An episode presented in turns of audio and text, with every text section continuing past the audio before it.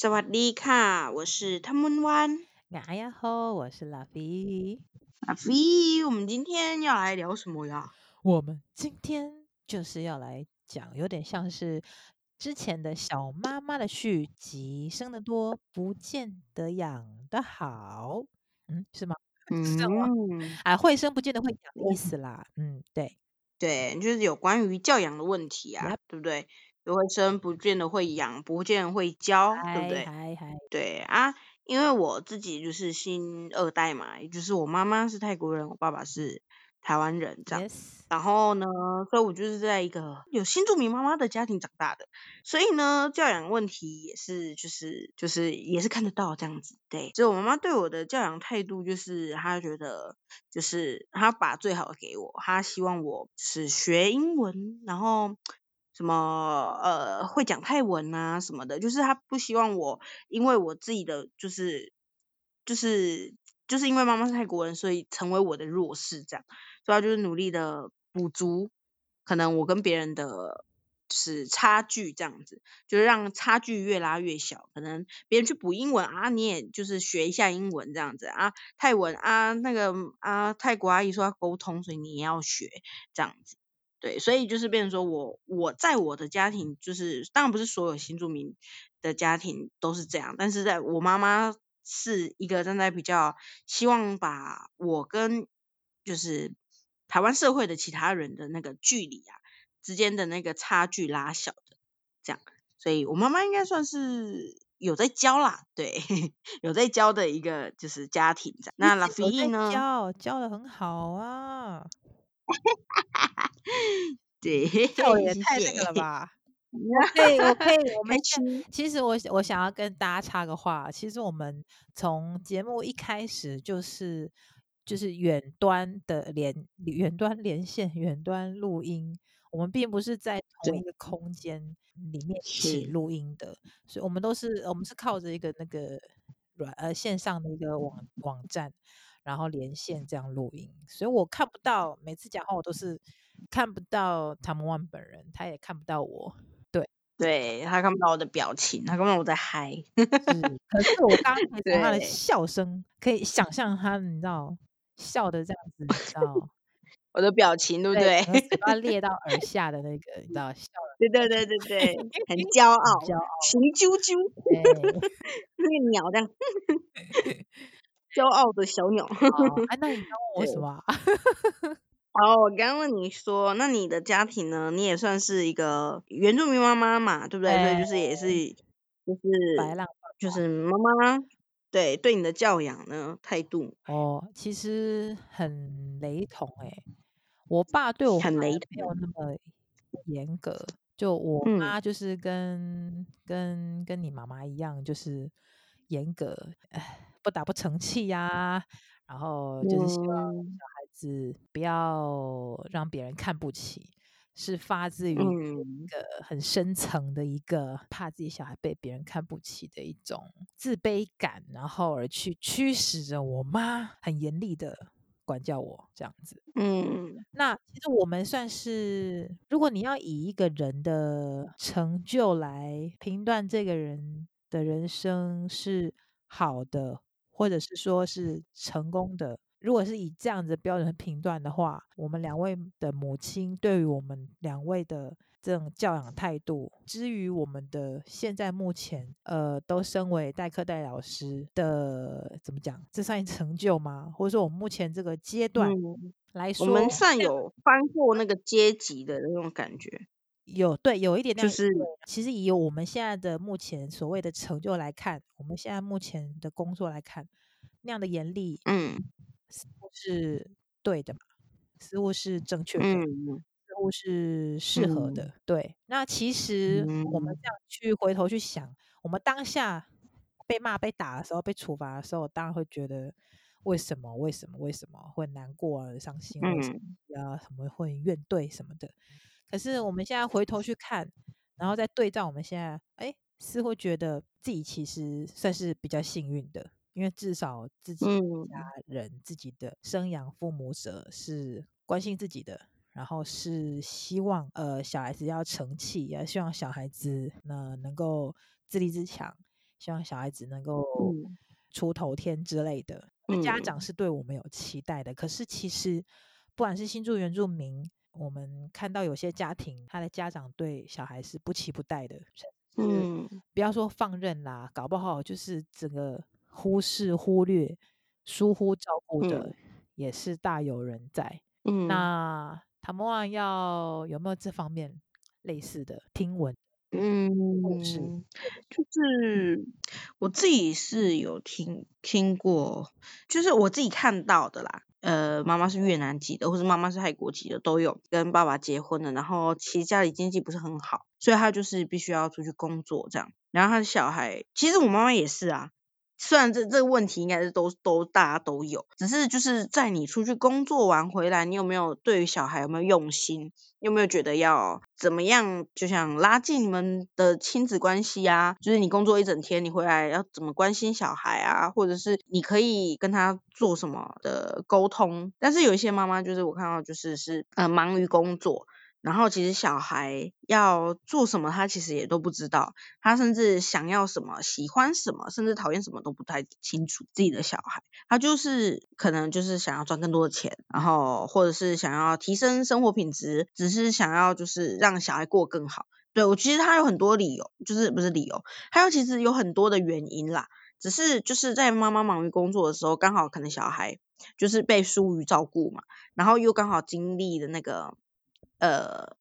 成长期，因为他刚好刚刚好登大人这样，所以就会有叛逆嘛。对，那那其实问题很长，就会出现那时候，就会看到有就是新二代就变成小妈妈，就未婚怀孕的，啊，他也不知道怎么办，不会去跟他妈妈讲这样子，所以就变成说，可能妈妈忙于工作，到最后就是社会局来找了，他就说，哎，哦，原来我小孩就是发生这样的事啊，啊，我怎么都什么都不知道这样，然后就变成说，其实亲子母女。母女关系、母子关系就就是有裂痕啊，就是小妈妈不懂小孩，小孩也觉得妈妈都不理他，不不怎样这样子。然后还有其他的就是，就不管是这种小像当小妈妈的啊，还是呃辍学的啊，就觉得这家里没有爱啊，就去混帮派的啊，或者是就走走了别条。不不可回头的路啦，这样子，所以就是很多都是因为就是妈妈忙于工作，然后再来就是他的教导，有有可能就变成说他其实很多，其实新住民的小孩，我自己也被我妈妈骂过，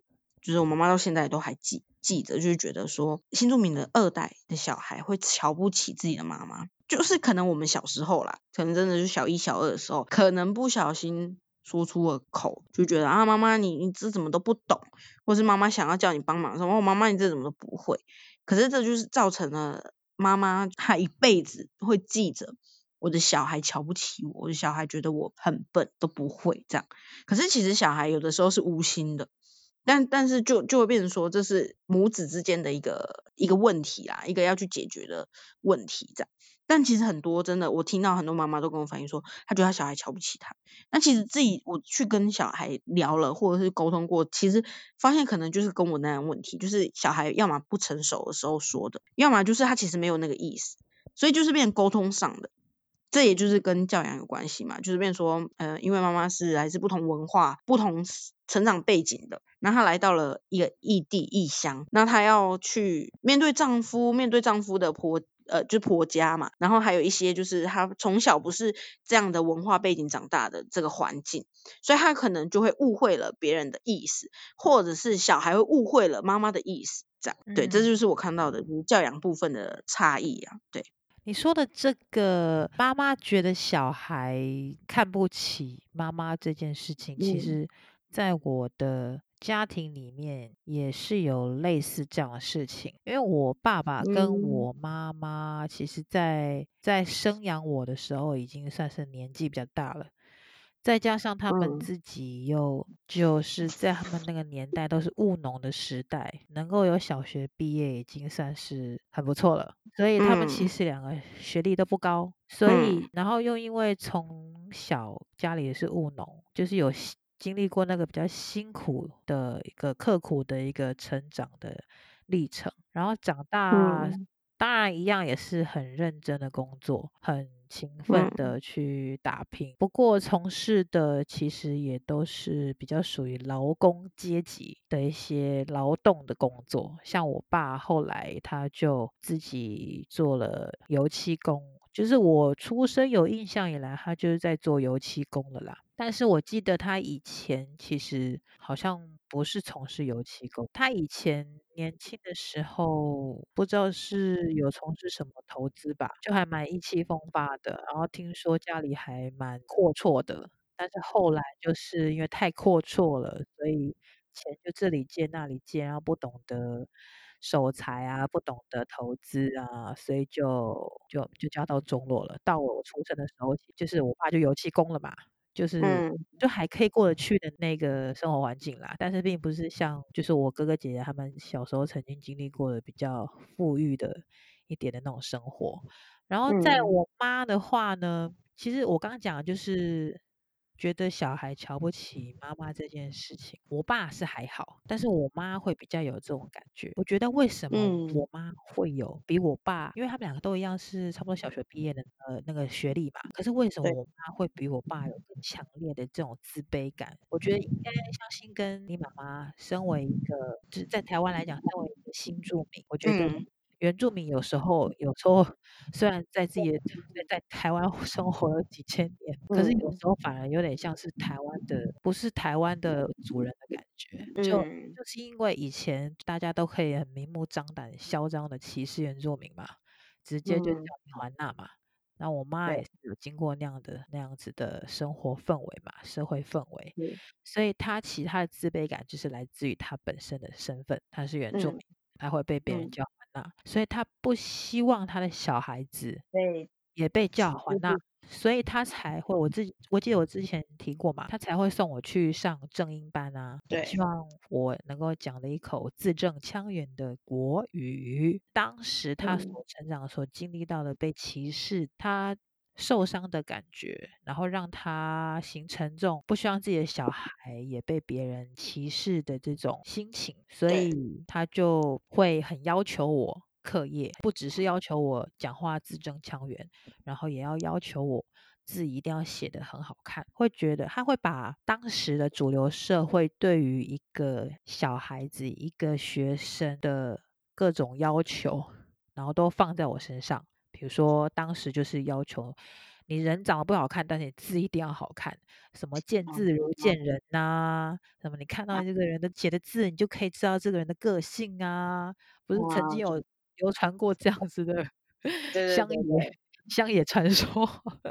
很奇怪的一个什么见字如见人之类的。当然现在好像比较少，因为现在都都打字嘛，打了之后怎么样？因为都是用打字打出来的。但是以前不是啊，就都是要自己手写的嘛。嗯，对啊。当时我小时候小学的时候就是这样被要求的，讲话不能让别人听起来你觉得哦，你的讲话国语不标准，或是你讲话台湾国语或什么的。嗯，我记得 印象很深刻，他这个要求甚至还扩散到我的交友。嗯，我为什么会发现这件事，是因为我妈就是这种明目张胆的歧视成绩不好的同学。然后那个成绩不好的同学刚好就是也是阿美族，然后是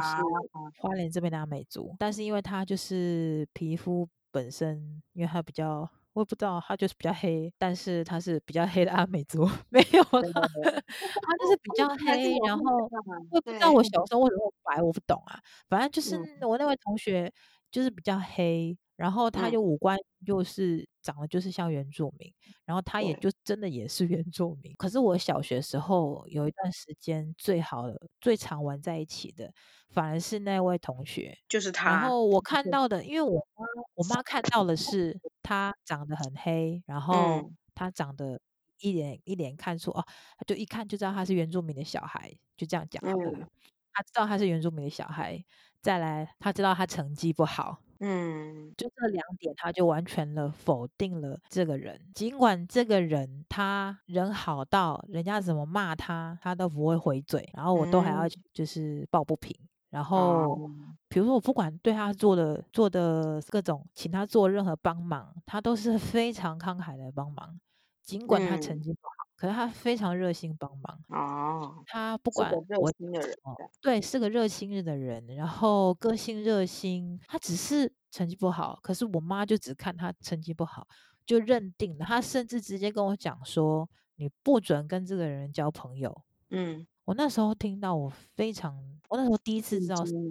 碎，然后第一次知道什么叫心碎。你知道他贴心到什么地步吗？他也不是那么没骨气的人，好像就像巴子一定要跟我交朋友一样。他那时候也没有生气，因为他就我就会跟他讲，就是我的心事嘛，啊，包括这件事我也跟他讲啊。我说我妈不让不让我跟你一起当朋友，朋友，对，不让我跟你一起玩。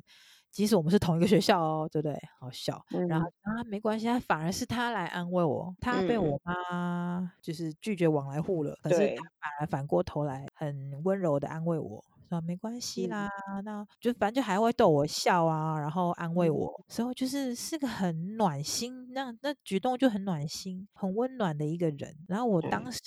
真的不懂。百般不解，为什么我妈没有办法看到我同学的优点，她反而只因为她成绩不好就否定了这个人。结果后来因为就是五六年级分班之后，他就分到别班去。那分到别班去之后，下课其实就比较少可以一起互动。再后来他没有多久又转走了。嗯，他转学之后，一开始书信往来没有多久，因为他就是你知道不爱读书嘛，那你要。跟他书信往来，我 他也懒惰书信往来，然后可能再加上我妈又不想要我跟他继续往来什么的，所以那他可能也就是你知道那时候大家都毕竟都还是小朋友啊，所以就后来也就就断了联络了，就没有再继续保持联络，也不知道他现在人在哪里。所以你现在也没有找到他？没有啊，因为后来就断了联络啦。我试着有在脸书啊打他的名字啊，我还记得他叫什么名字。他姓曾，嗯、对，曾我是我小学，嗯、我小学，可是我现在我觉得讲全名不太好。原来是对国小有有找一下有？嗯、记得拉菲义吗？这样，呃，我是听众有没有？拉菲义像是我的艺名，他应该不知道我，他应该不知道 谁啊？拉菲义谁谁谁谁？对呀，不是知道很相似的故事吗？咦，这个故事好像是哦。哎，拉菲是谁？对啊，对。然后这个其实也埋下了很多对我对我妈的一些不满，然后导致后来我跟我妈的关系都是就是越来越容易紧张，然后甚至就是越来越多摩擦，嗯，这样。不过我现在因为比较成熟了嘛，人比较成熟了，可以去推敲，你可以去。揣摩揣测，以当时我妈的处境，她身为一个原住民，然后跟汉人白浪结婚，然后先是被她的婆婆歧视嘲笑，不会讲台语，然后奋发几个月之内就学会了台语，然后可是她其实不是只有在婆家里面被歧视，可是她其实在整个社会当时对原住民都是可以公然的歧视之下。他在这样心境之下教养小孩，而且他他在就是生养小孩的时候，我爸其实都忙于工作。我爸比较在外面跑跑照啦。嗯，对，关于这点我，我我就是我就要讲我爸坏话了，就是比较是有那种这种就是好像家事啊、养小孩、顾小孩都是女人在管，然后男人就只要工作，然后出去外面玩的那一种那一种爸爸。对，他是属于那一种爸爸。他是到了生了我之后，年纪比较大了，才才稍微比较有照顾到小孩哦。不然在我姐姐、我哥哥他们那时候，他是根本就是连生小孩，连我妈妈在生小孩，他人都没有在旁边呢。哇！你知道，如果是现在男人，怎么可能？怎么可能？哪个女人你你你生产没有在他旁边？离婚了嘛？是不是？所以以前以前的那时候的男女的在婚姻里面的。权力结构是这样子的：男人跟女人生小孩的时候就可以不用在旁边的，然后生了小孩之后可以不用帮忙把屎把尿，不用帮忙喂奶的，是可以这样子啊。因为毕竟那是几十年前的事情嘛，那时候当时的社会的观念或是社会的氛围就是会这样。对，所以她其实是我妈，她其实是她有时候啊，她她有跟我讲过，她当时就是一个人。比如说，她在看我在在在骂我小孩，在在教训我小孩的时候，她反而会出来挡。哎，我一开始会觉得很愤愤不平。哎、嗯，拜托，我小时候被你打多惨，然后现在我就。只是尺拿起来而已，你就赶快冲出来，是怎样？然后我就我就会觉得很北宋，就是 小时候被打成这样子，然后现在我要教训小孩，都还没打下去，我只是把尺拿起来要威吓一下而已，然后你就冲出来说，好啦，不要这样，什么话要好好讲啊，要不然就是赶快叫我女儿，对不起，说说对不起，说对不起，妈妈就妈妈就 妈妈就不会打 你的，对，赶快出来缓夹，有没有？嗯，然后他后来就讲说，他说他看到你教训小孩，他就想到他以前。然后他就说，因为他以前只有他一，他就淡淡的讲出来说，因为他以前只有他一个人。然后他讲这句话之后，我好像很多事情也都懂了，就是我现在好哎，好像很多事情都开了那种感觉，就是哦，对，当以他当时就他一个人要顾这两三个小孩，他一个接一个又再一个，嗯。所以，我真的觉得觉得说，哦，当时他真的没有人可以帮他，所有事情都是一个人打点。嗯、所以有时候我们小孩会觉得，为什么好像被妈妈打，很像是变成变成妈妈的出气筒。可是，在当时他的心境就这样，他真的没有人可以帮忙，嗯、就反而现在可以去原谅过去当时对妈妈的不满。对啊，也是因为自己当了妈妈，在。在痛骂小孩，然后威胁要揍小孩。刚刚老皮，刚刚老皮在开路前才在骂小孩，我就在那边听了半个小时啊。要跟观众讲我在骂小孩，骂小孩啊！我在骂小孩，老 房间不整理干净，自己的房间自己不整理干净啊，自己应该对自己要有什么要求。然后后来呢，骂完两个骂完之后，先送一个去去叫一个去睡觉，然后另外一个就继续骂他说：“你为什么一个乐器加入个乐团，然后原本学这个乐器，原原原本学中阮不学啊，学了一个学期，然后突然又换了琵琶。”又等于又从开始，嗯、然后就开始念念念念念，念了 半个小时。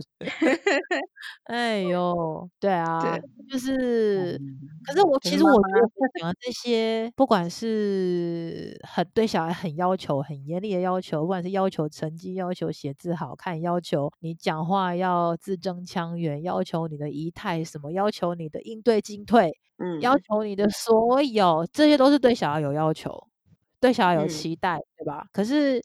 我现在在学校教书，看到的很多低成就的学生，发现他们的家长对他们是不期待的，甚至是有时候根本就没吃早餐就送来学校的，嗯，有一餐没一餐的。然后爸爸已经是单亲了。然后爸爸在赚钱，可是爸爸常常不在，小孩就能丢给谁就丢给谁。然后有时候是丢给别人顾，甚至还有还不拿钱给别人，所以别人也是很帮你顾得很心不甘情不愿，可是又舍不得说，就是没有付出那个心力在小孩身上。然后生了小孩之后，要么就是即使是夫妻都还在啊，不然就是家暴啊。我们我的教书的地方有多个。从一年级到六年级的和很多都是家暴的家庭，嗯，然后是有一些就是受限于说家里的经济支柱是在爸爸身上，所以妈妈小孩又生得多，然后所以妈妈就是没有那个办法去外面工作，所以就是就变成说隐忍，或者是说太严重就申请家暴，就先申请好像是什么限制令哦，就是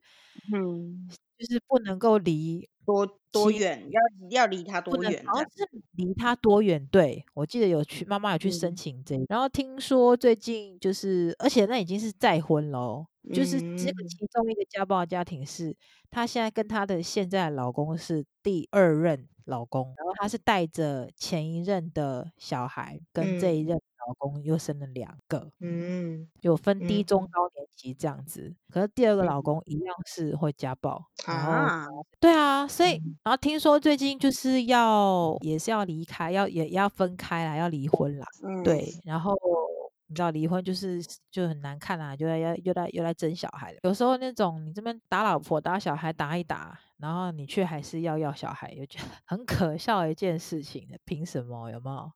对啊，就所以有时候就是家里是这样子了，那你小孩要怎么去要求他的学习要稳定呢？因为家里就是这么不稳定啊。我讲的这个还是因为是不是自己不学，是因为家里的爸妈相处不好，或者说爸爸会打妈妈，爸爸会打小孩，然后而且会就是我刚刚讲的家暴不是只有一个家庭而已。嗯。还有那种不管是单亲的还是双亲的，我们学校都有，嗯、都是有家暴的。然后除了家暴以外，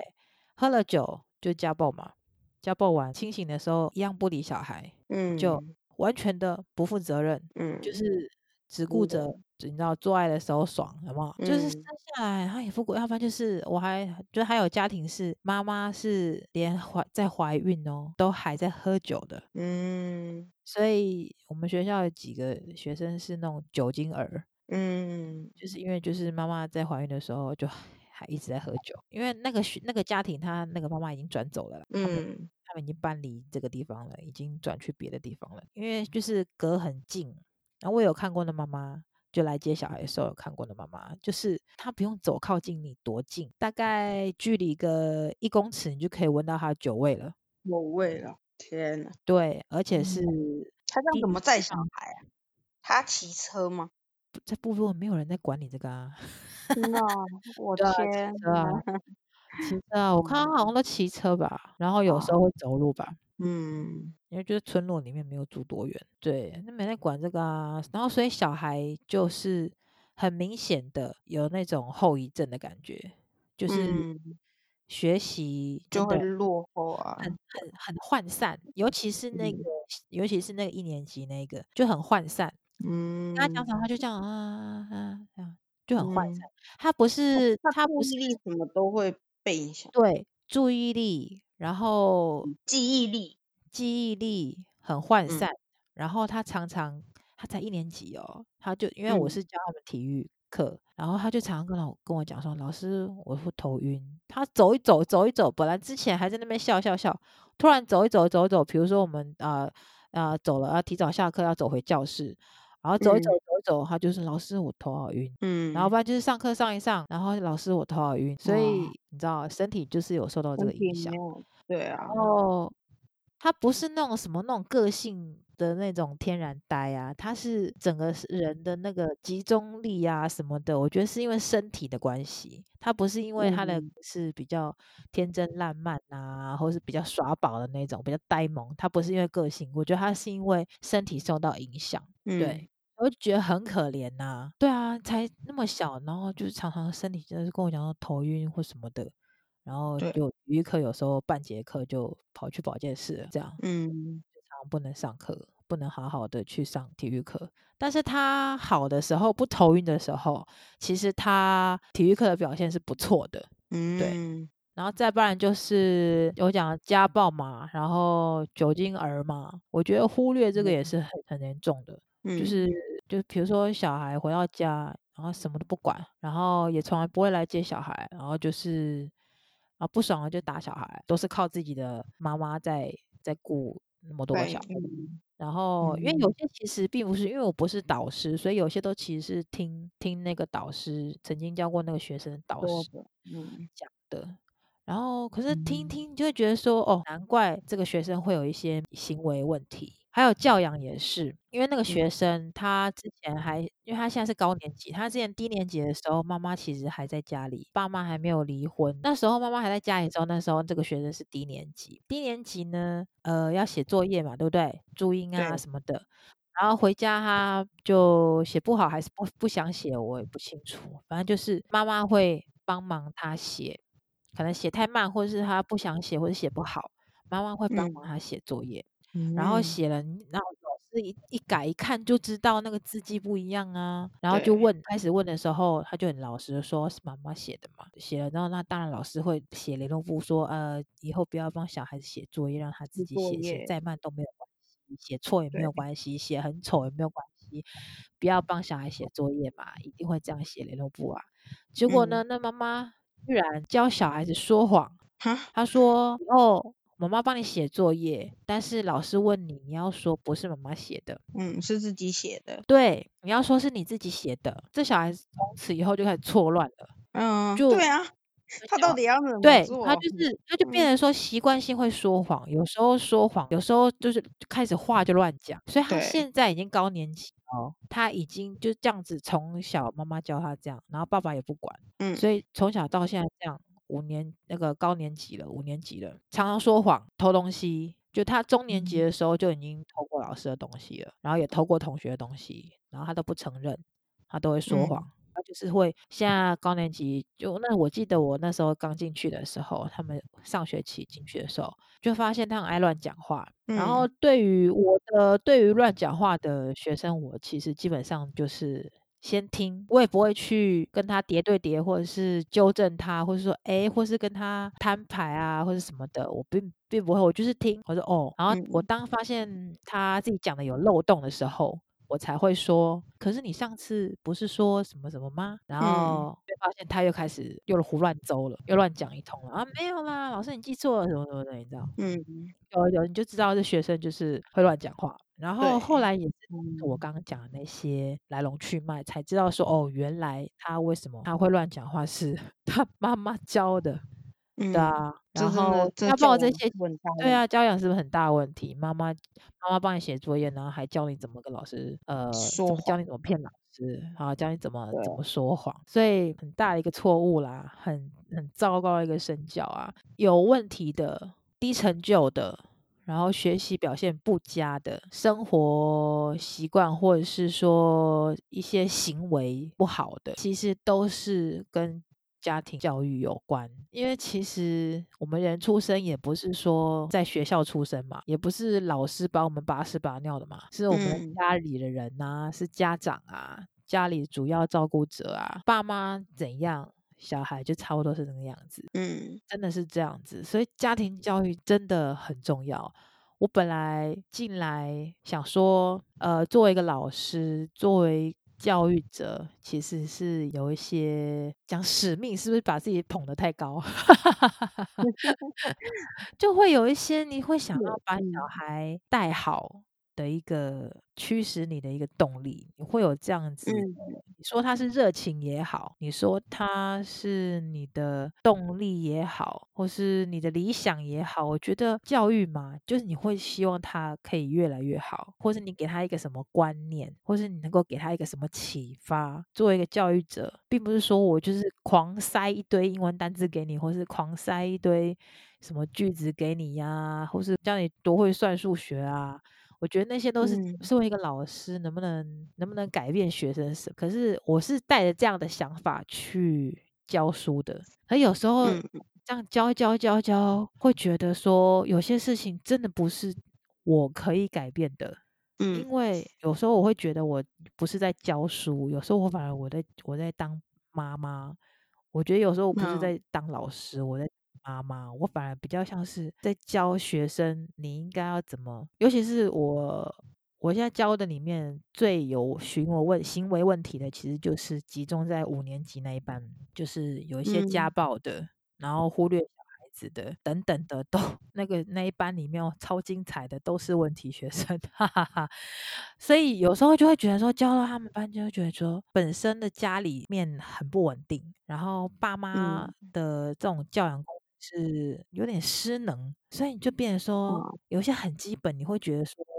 应该学你，你应该是要这样子跟人家讲话的。他们不是，嗯、他们不知道应该要怎么好好的去跟别人讲话。他们都是想到什么就讲什么，一言不合就吵架。所以，然后他也不会管你说什么时候、什么时候可以讲什么，因为他们家里人就没有教他们这一块。告要不然就是说，他们家里一天到晚都在吵架。就没有一个好的沟通的那个模式让他们去学习，所以他们跟同学之间跟对，对就是这样子沟通的，啊、就是这样跟跟老师啊，然后跟学生都没有办法好好沟通，对，都是这样子的，就是只然后讲话都很没有办法，就是很片段的，他没有办法是一个完整句子，嗯、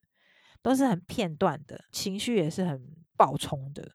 所以，我反而有时候是在、嗯、是在教他们怎么好好去讲一句话，怎么好好去表达自己，然后有冲突的时候应该要怎么去表达自己，然后意见不合的时候应该要怎么样，然后不跟不喜欢的人同一组的时候应该要怎么样？因为其实在这一个地方的那个这个小这个学校的这个部落这边呢、啊，很奇怪是特别特别的不团结。我已经听过很多不止不只是家长的故之间的故事，老师其他老师分享的家长的故事，嗯、然后我也听过。就是比如说像教这边的母语老师，我也跟他聊过，就他就说他是从别的泰鲁格族的部落教到这边来，然后他发现，然后他也有在其他的泰鲁格族的部落去教书，教泰鲁格语，嗯、就是北到南他都有涉猎啦，因为他本来是南边的，然后教到北边的嘛，所以他主要在北边教书，所以他其实南边北边的这边泰鲁格族人，他大概都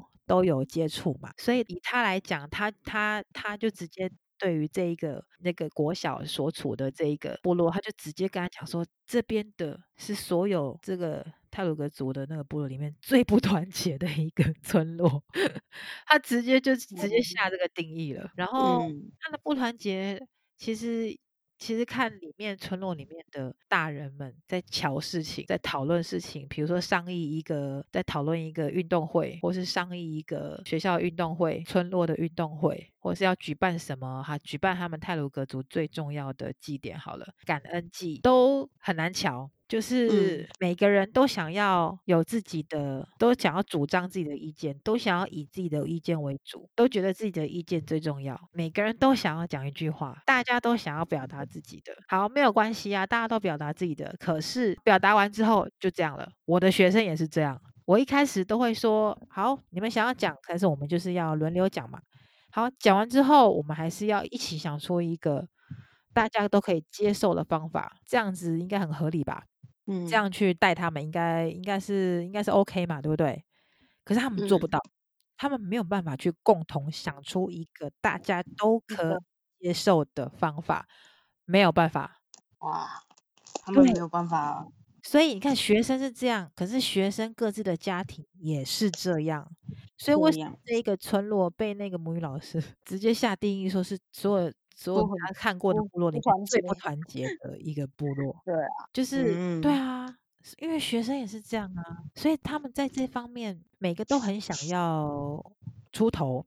嗯，每个都想要比别人厉害，嗯，想要证明自己比每某一个。地方比别人厉害，可是通常但都是有点碰轰，有点自我吹捧。嗯、每一个不管是不管是你今天是也要以成绩看他，他这个人在班的班级排名是好的，是前面的后面的每一个人成绩好的不好的，资质好的不好的，或者个性好的不好的，每一个都是这样子，都想要证明自己。比别人厉害，我觉得这就是他们回到家庭里面看到的大人相处方式或者处理事情的那个态度也是这样，所以小孩也是这样子，都不太会去，都会觉得说我的意见很重要啊，我要讲我要讲，然后可是重点不是说这种，其实有时候很多事情有一些方法嘛，就是我刚刚讲的。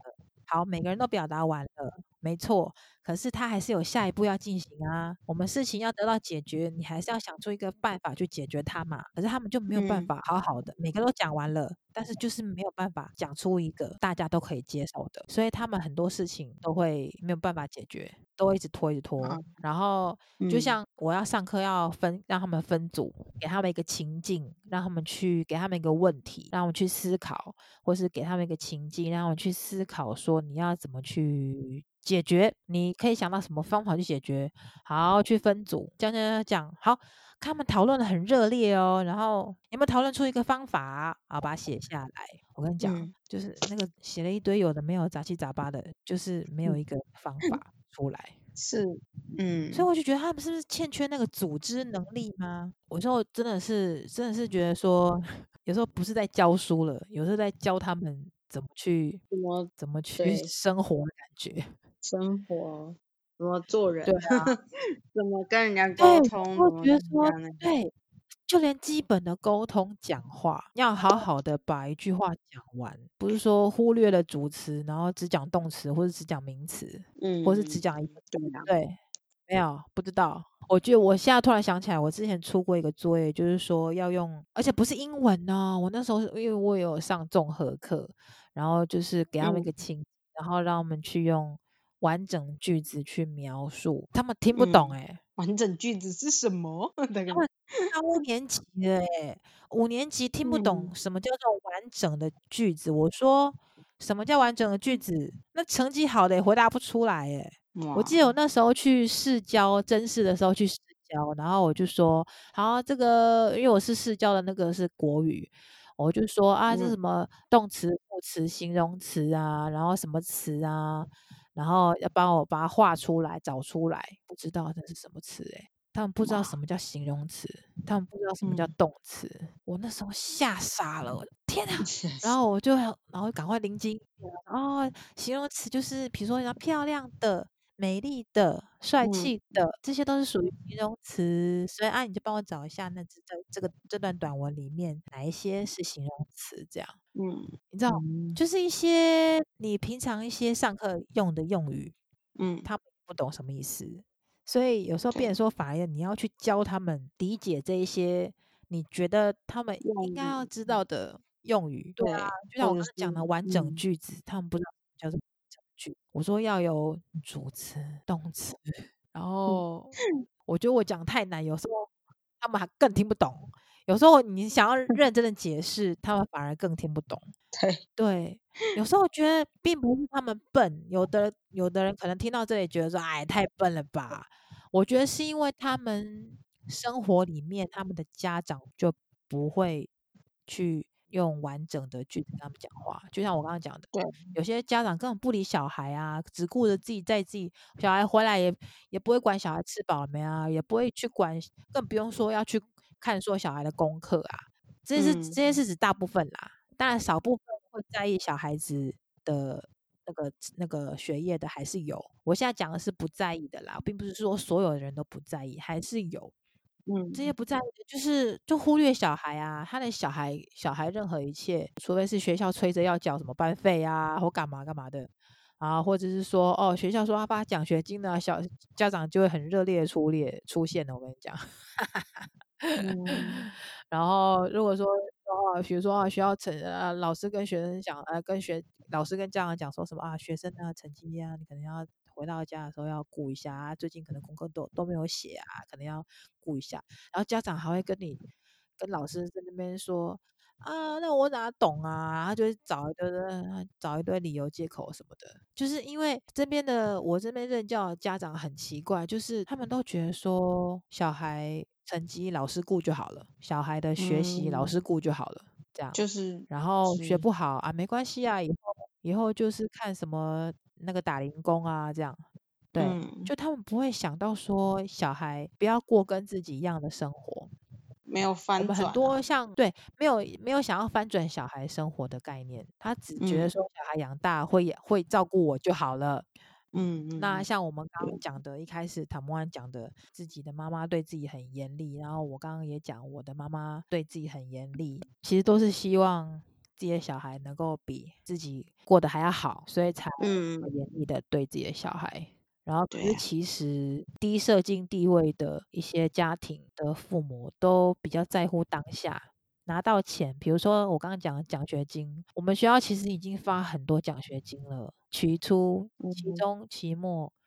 都常常什么台电的奖学金啦，然后什么什么什么基金会的啊，什么什么会的奖学金还蛮多的，虽然不多钱，可能一两千块，可能五百块，它并不是那么五六千，有的有也是有比较多的啦。有时候有的时候，只要你是中低收入户，你也有那个奖学金，你只要成绩没有太差，中低收入户。嗯、然后阿玉，我们部落。很多低社经地位都是属于中低收入户啊，所以他们有时候，有时候我们在这边任教了已经二十多年的一位老师，他就说，这边的家长啊，就都是生小孩来赚钱的，因为他们大部分都是中低收入户嘛，然后中低收入户一个小孩子好像可以补助蛮多钱的，所以你生越多就补助越多啊，所以你根本就不用出去工作赚钱。然后我听到我真的是傻眼呢。就是靠真 的，他们有些家长就是好手好脚，都在家里，然后等着领那中低收入户的钱呢。已经是中低收入户了，嗯、就只想要还不努力，对，还不努力的翻转自己，对，或者是让小孩可以脱离阶级复制。没有没有，他们都在等着别人给他们东西，等着政府给他们中低、嗯、中低收入户的钱，然后拿到钱，嗯、我跟你讲，买酒。不是买酒，是吗？帮小孩买名牌鞋，帮小孩买名牌衣服。我跟你讲，这边小孩脚上的鞋子都穿的比我好，哇，都是名牌的。要看他们很多都是中低收入户的，很多都是、嗯、很多都是赚赚的没有很多的。那一个月换一双鞋子，有一个其中有一个小孩是这样子的。就是他们的观念很多，他们有一些家长的观念很多都是我穷，但是我不要让我小孩子看起来很穷，所以我要把我拿到的钱，比如说小孩一拿到一个奖学金两千块，就去帮我小孩子买一双鞋，买一双名牌鞋，嗯，让自己的那个外显，然后让人家看，对，让外面看起来不要被人家笑。然后我想讲就是，我还突然想到一个。我之前在跟就是就是学校在开会的时候，就听到，因为我们也是有当地的，就是当地泰鲁格族人的，就住在同一个村落的，在我们学校任教，这样，嗯、就是有在做那个分享的时候，他就说他里面也是有一些就是不努力的，然后就还要嫉妒别人，自己不努力，然后还要去酸言酸语别人这样子，就比如说自己不出去工作啊，不出去。就是想办法，就是就是找工作，努力赚钱啊，想想办法改变自己的生活，然后反而是一大早几个那个生活不如意的，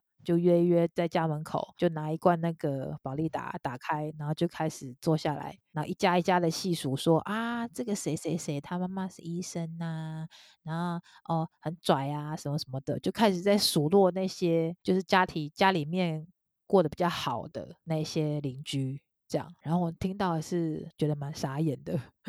就自己不想着把自己的生活变好，然后反而去嫉妒别人，这样，嗯，也是有啊。他们啊还有听到是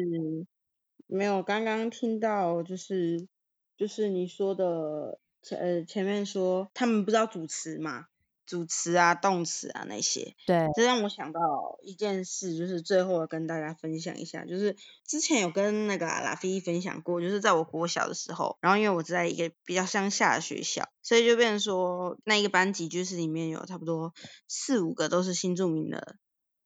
二代。就是新住民妈妈她的小孩，然后有来自越南的，有有有日本的，然后有泰国的。那那那些小孩子，就是我们在有一次考试，然后有一个题目叫重组句子，要把那个句子重新组成，拼成一句完整的句子，那就有可能就会有主词嘛、动词嘛、形容词嘛，那你不能乱放嘛，应该要先放什么什么。东西，然后才才就是接那个句子才会是顺的，才会是完整的。全班就只有我们那那四五个学生，就是妈妈是新住民的那个学生的重组句子跟人家的组法不一样，就只有我们组法不一样。然后老师那时候老师他也不是有恶意啊，他只是就是问了全班，就是说嗯。那个就是某某某，就是几个人同学站起来，然后为什么你们的重组句子跟人家组的不太一样？然后可是那时候我们怎么看呢？我们那那个那几个小孩怎么看都不觉得自己错，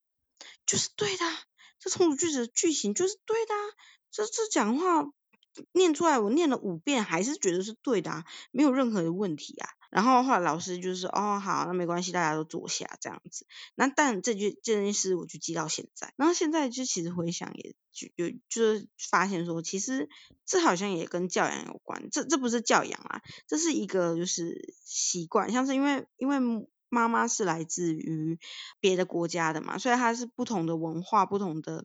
呃语法。的一个国家什么都不一样，所以他来到这里的话，他要适应中文嘛。那要适应中文，他其实那时候在要教小朋友的时候，也是有可能就会用可能不是中文的语法来教小朋友。可是小朋友自己没有发觉，妈妈也没有发觉自己的语法或者是什么可能跟中文是不一样这样子，所以变成说我们那那几个学小孩才会跟人家重组句子组着方式是不一样的。那那这件事我觉得蛮有趣，就是啊，原来就是那时候发生这样的事情。那我们那一群就是新住民二代小孩完全不知道自己错，但其实这这其实就是有关于是因为是妈妈的关系，所以这是蛮特别的一个经验。就想说就是他们找不到主词啊，找不到动词，那其实那时候我们的。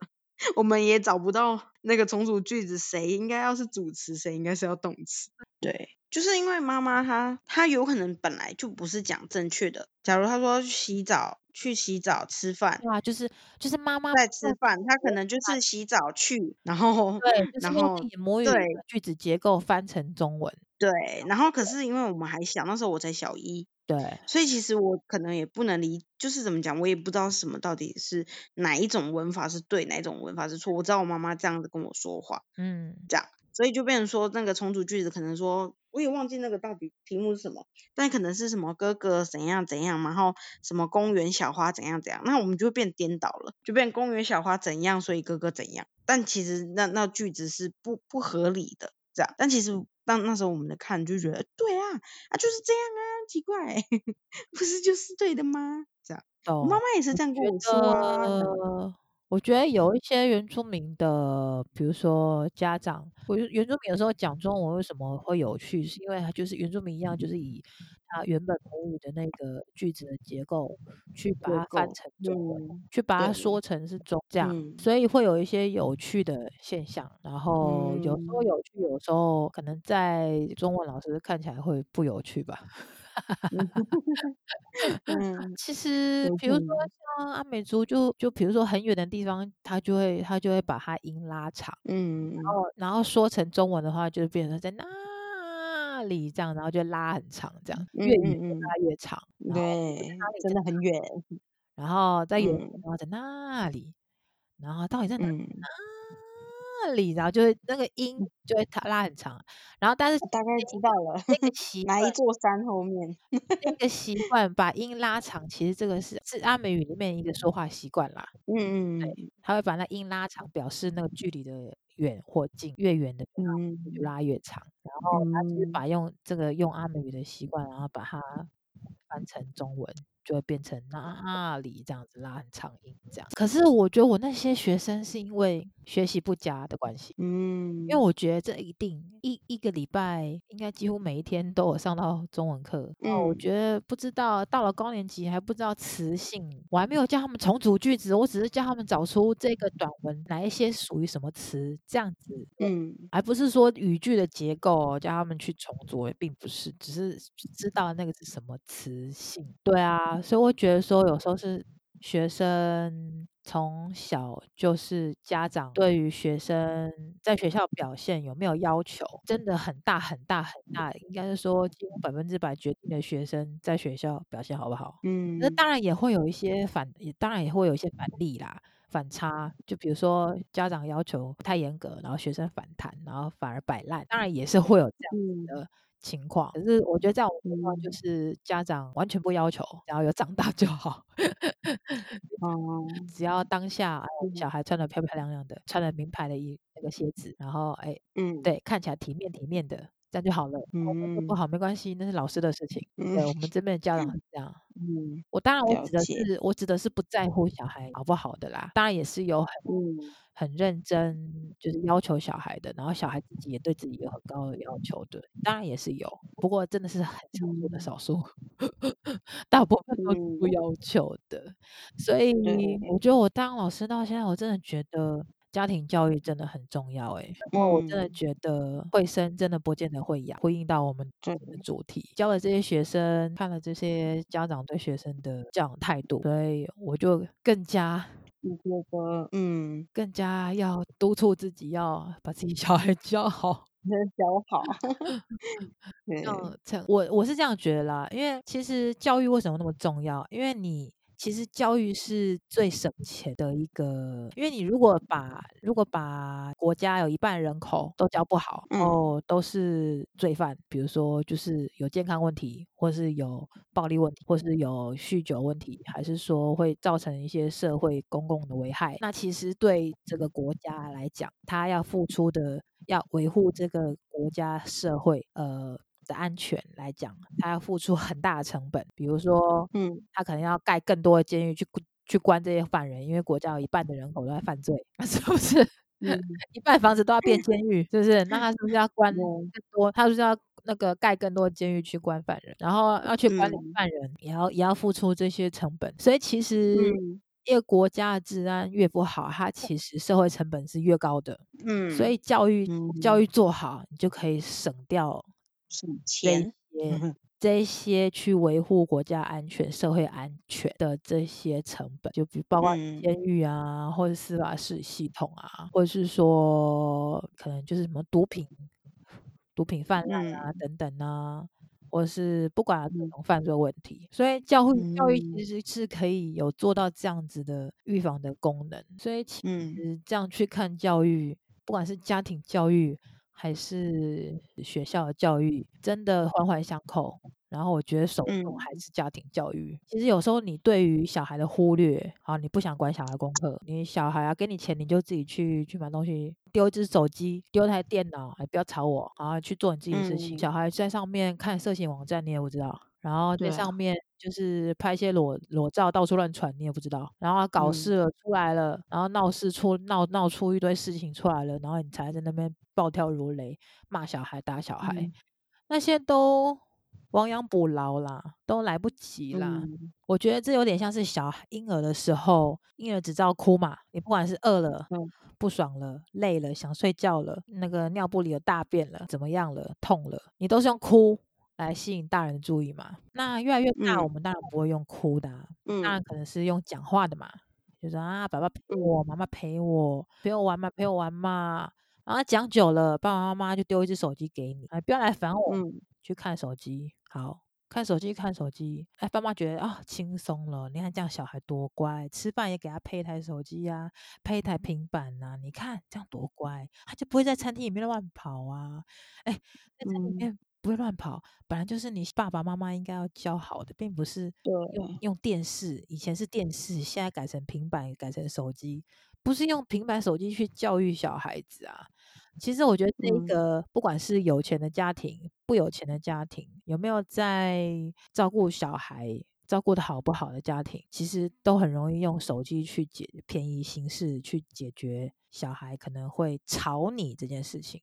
可是有时候吵，以前婴儿时期的哭闹也是一种吵嘛，他他就是有需求嘛，他才会吵你嘛。嗯、那毕竟他是个生命嘛，他是个人，他有他的需求。那你作为人的父母，就应该要尽量的照顾到这个小小人的需求嘛，嗯、这才是负责任的一个态度啦。那可是我现在看到蛮多不负责任的家长，我真的觉得，其实我觉得在餐厅里面看到那些吃饭的时候就丢给小孩手机、电脑，然后他很小一两岁就给他看手机，对啊，就然后就是他吵就给他手机，吵就给他手机。然后塞糖，然后不给手机，就在那边一直闹，然后在地上打滚，这种真的是超想就闪他赏他两巴掌。对啊，连父母跟小孩都赏两巴掌。对啊，就真的，一时的你一时的耳朵宁静，然后你想说你要有自己看手机的时，可以呀。嗯，你有小孩在旁边，那小孩是你的，你应该是以小孩照顾小孩的需求去陪伴他优先嘛，并不是说你也手机喂一台手机啊，大家乐得轻松，就这样吧，就这样用手机养小孩，用平板养小孩，然后会养成怎么样的小孩，真的是很怕，不知道。因为他们还在长大中，你不知道，对，我出了社这一代还在长大中，对 对，以后会给社会带来怎样，会出现怎样的身体的不健康，或心理的不健康，或是人际互动的不健康，你不知道会有怎样的情况出现，因为这些数位现代小孩还在长大中，嗯，一岁一岁就有手机可以看，平板可以看，那等到他二十岁，他只知道用平板跟手机跟人家沟通，那怎么办？那嗯，对啊，那以后会出现怎样的社会问题，真的也不知道哎、欸。对啊，真的不知道哎、欸。对啊，可是我觉得人不是机器啊，也不是电脑啊，人就应该要有像人一样的沟通，嗯、人就应该像人一样的活着。人是情感的动物嘛，嗯，不应该要透过荧幕去交流。很多时候真的。大家聚在一起吃饭，请放下手机。不管你是跟小孩一起吃饭，小孩不会讲话，你可以逗逗他，或是压压腿啊，哈、嗯，教他说这是筷子，然后或是跟他玩一些比手画脚游戏啊。这些眼神的交流、身体肢体的互动、表情的笑容的交换，那都好过于你那些声光效果很很很厉害的影片呐、啊，或者手机游戏。嗯，我觉得那些是才是真正可以触动你身体，然后可以连接你大脑的一些记忆吧。我觉得那些才是记忆点啊，对，嗯，才比较像个人啦。对，然 后越活越像机器，对对。然后生了小孩，请好好养，好吗？嗯。然后如果真的不想养小孩，请戴好保险套，好吗？我觉得我们节目好像一直在呼吁大家戴保险套，吼。嘿嘿嘿。不要，对，还是真的要。啊，我真的看到很多乱养一通的，那想要养小孩不容易，真的，真的，真的。虽然现在少子化。但是我真的觉得，那还是要你不好、嗯、照顾不好、负责任，就花点少少的钱，几十块、几百块带保险套，真的会好很多。嗯或是你去吃药也好嘛，对不对？你不怕染病，你就吃、嗯、吃避孕药。嗯、对啊，好过你生一个小孩，然后几十年、十几年、二十年的忽略他，给社会带来不知道会有怎样的不好的影响，或是给那个人、嗯、那个小孩带来一辈子不好的那个阴影、不好的生活，那影响都很大的。嗯、对啊，对啊，嗯，好，我的分享到这里结束，感觉好像在报告有没有？好、嗯，对，感感受很多啊。那台湾要不要讲一下？感觉好像今天我讲的话特别多哎。好，不会啦，那就是今天就是呃，我们关于只会生不会教养不会教的那些问题，就是讲到这里。那不知道就是听众有没有对于我们的这个主题啊有所共鸣啊？有没有？哦，小时候就是这样啊，就是这样被忽忽视的，还是啊、哦，对哦，难难怪我妈妈 啊，对啊，还是哦，我妈妈那时候哦，就对啊，对我这么严格，有没有？我现在就是一个就是有为青年，有没有？就是就是有可能，对不对？就是其实听众听完也也有会有感触，或者是就其实现在是妈妈的啊，或是爸爸的啊，有没有？或是现在也是在学校当老师的啊的各位，就是听完有没有？哦，对，小孩就是要这样教，或者就是哦，对。真的，小孩的教育不能等啊，不能随便乱来，这样子，该做的、该落实的还是要落实，不管是教育还是戴保险套，对不对？都要做到，好吗？真的，好，对啊，都要做啊。节目也又不知不觉又蛮长的一段时间了，对，好，那我们就就先在这里跟大家说再见，我们下一集再见，萨瓦迪卡。好啦用，拜拜，拜拜。